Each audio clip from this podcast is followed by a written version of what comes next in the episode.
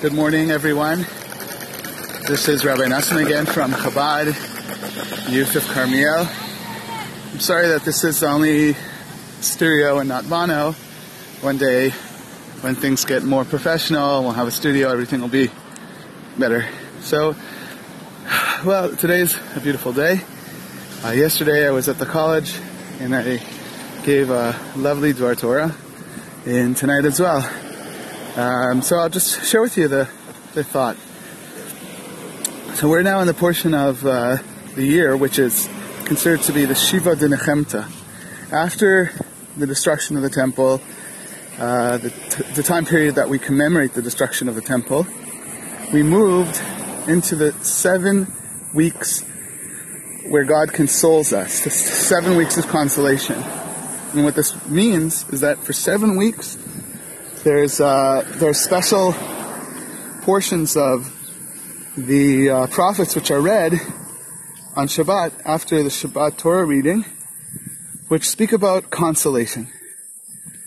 And so that's why they're called Shiva de So when we try to speak about consolation, we have to, it's a good idea to sort of look at what, what caused the issues at hand, what caused the exile, and then we're able to to come to a place of true consolation. So,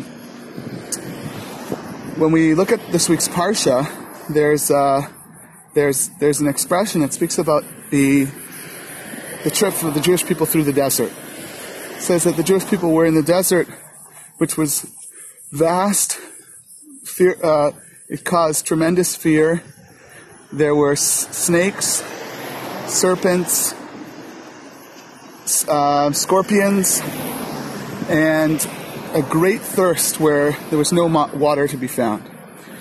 So the Rebbe has an interesting interpretation on this. He says that this is actually relates to the inner exile. So how a person becomes uh, disparate, disparate from his own self, a brokenness on the inside, also relates to this. He says, well, the first thing that happens is that uh, we we tend to see the world as a as a very large place, and ourselves as very small. So this is when we talk about instead of uh, there's a value judgment not based on importance, just based on size. So once we value the great the greatness of the of, of other cultures or other values, we we become we see ourselves as grasshoppers. And then what happens afterwards is a tremendous fear can happen. You know, we, we might get swallowed up or destroyed by this great, vast, powerful world that's all around us. So this causes us to tremble in fear. And then afterwards, we become interested and we become seducted, seduced, sorry, by the world around us.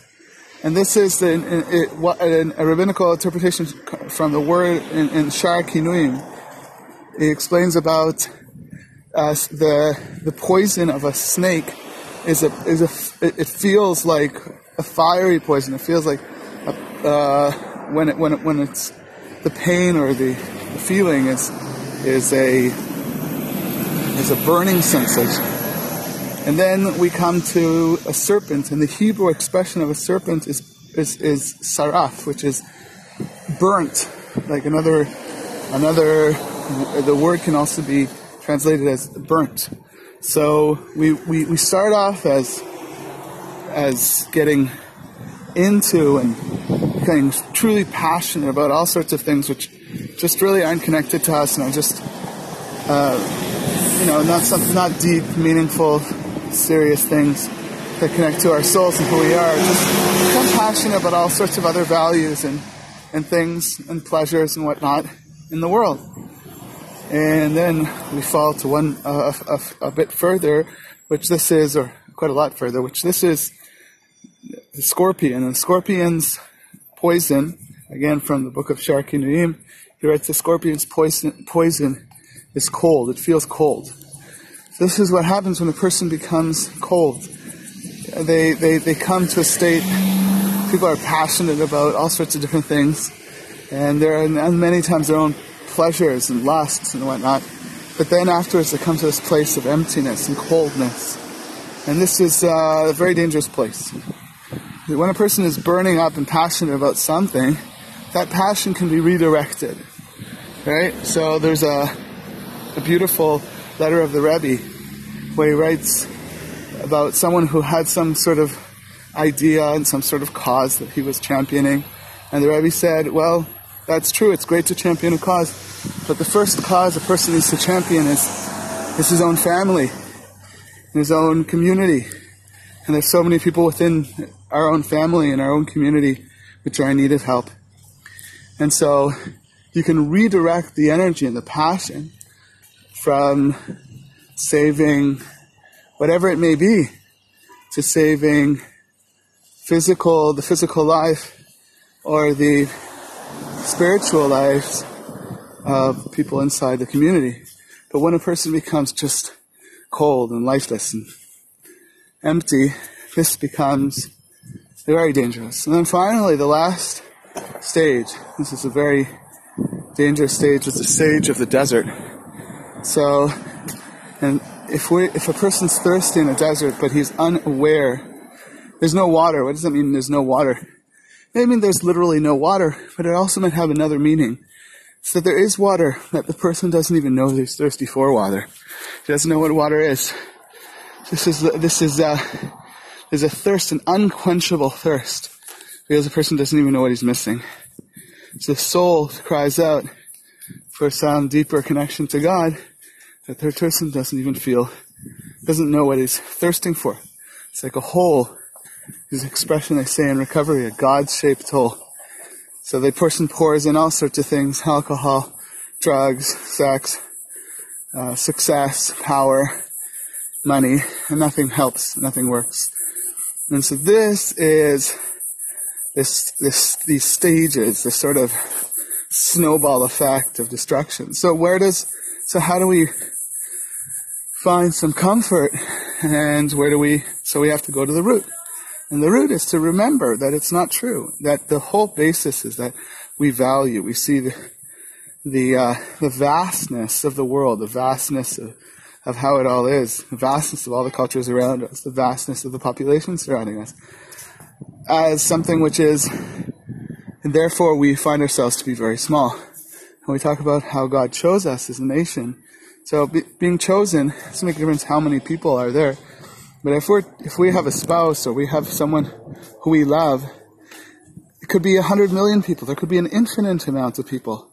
It doesn't change the value that there is for one specific person. Same thing. There, there's millions of people in this world, and they're all created in the image of God. But God specifically chose one nation, and we happen to Jewish people are lucky enough to be that nation.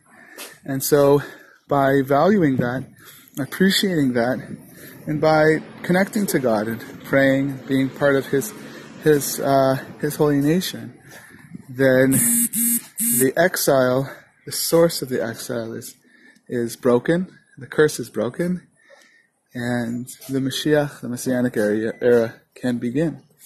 So that's for you. A very short Dvar today.